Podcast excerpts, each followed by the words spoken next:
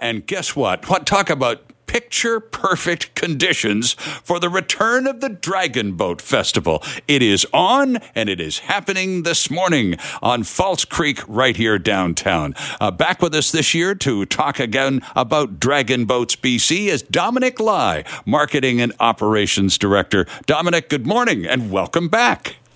Morning. Thanks for having us back on the show. Well, it's good to have you back with us. Tell us about Dragon Boat Festival. When does the first boat hit the water this morning, Dominic? So we're actually just about an hour and a bit away from race one hitting. Uh, we actually, we have uh, about four thousand racers just uh, sitting right behind me, getting ready and warming up for their first race. And uh, some of the racers are actually heading towards the start line already. So, uh, yeah, it's an exciting day. We're, it's the first time since twenty nineteen that we've been at this scale back in our usual June time frame. Right. A lot of energy in the air, and the weather's perfect for this weekend, too. And last year, when you and I were talking about this, we did a very modified version of the Dragon Boat Festival. Everyone was just tickled to be able to pull something off, Dominic, but it's back to the original format now, aren't we? Yeah, pretty much. I mean, right now, there are still a little bit of uh, things that we still have to consider, and this event scale is still growing. Um, and uh, some of our international teams, unfortunately, couldn't make it back in just because of travel restrictions uh, in January, February, when teams were planning. But still, we have about one hundred thirty-five teams joining us today. It is the largest event in North America. We uh, double-checked with a couple of other events.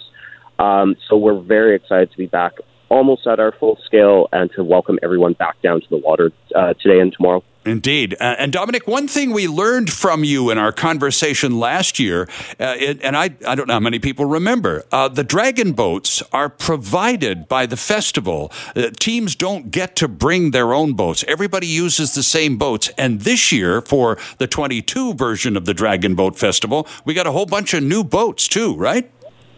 Yeah, that's absolutely correct. Uh, today will mark the debut of our eighteen brand new Dragon Boats. They literally just arrived fresh off of the boat about uh, about two, three weeks ago, mm-hmm. and it was uh, funded by both Concord Pacific and the province of British Columbia. Um, we're very excited about this uh, acquisition. It's the largest ever acquisition we've made in our history, and to celebrate, what we actually did was we tied together culture and sport a little bit more, and we invited nine different artists from our community to create artwork. So artists Uh, for example, like Chief Chepkemia from uh, Squamish Nation, Debbie Sparrow from uh, Musqueam, Ocean Highland from Tsleil-Waututh, Bagwa Art Association from Chinatown, Jocelyn Reed, Kerry Christensen. The list goes on and on mm-hmm. and on. They're just amazing and spectacular boats, and we know that all of the racers and spectators are just going to love seeing these brand new boats on the water. And it absolutely provides a perfectly level playing field. Nobody gets to bring that special boat with them, you know, the one that has the whatever, whatever. Everybody uh, rides and rows in a, paddles, rather, in exactly the same craft. And that matters a lot to all of those teams. You said you had one hundred thirty-five teams uh, lined up for this year, Dominic, uh, and from as far away as where? So this year, um, we have teams from, I believe, every province except for Newfoundland and Labrador. We're going to work on that one for next year, okay. as well as the territories. Uh, and we have teams from across the U S coming back.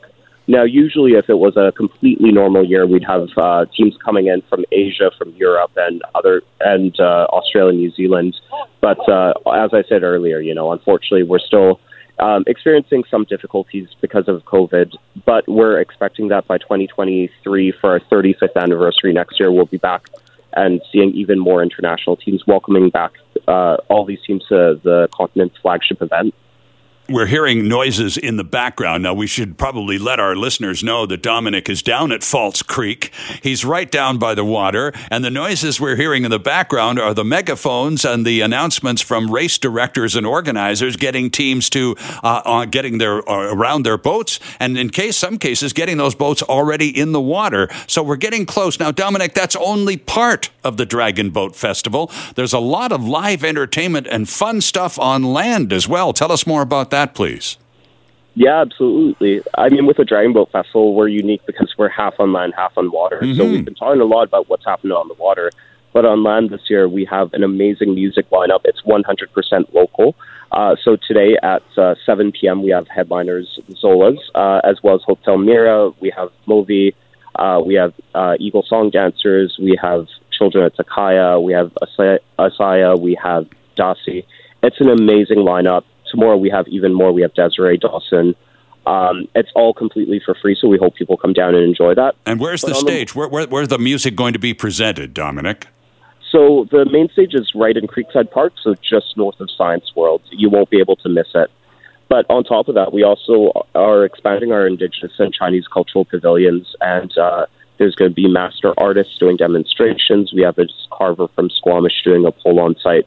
And the point of all of this is just to remind people that, yes, everything here is, you know, fun, it's great, but there's still also a recognition that, you know, Dragon Boat comes from a deep history, and we're privileged to be on these territories, and we want to have an acknowledgement of that and remind all of our visitors that our culture and our history is very important to who we are today.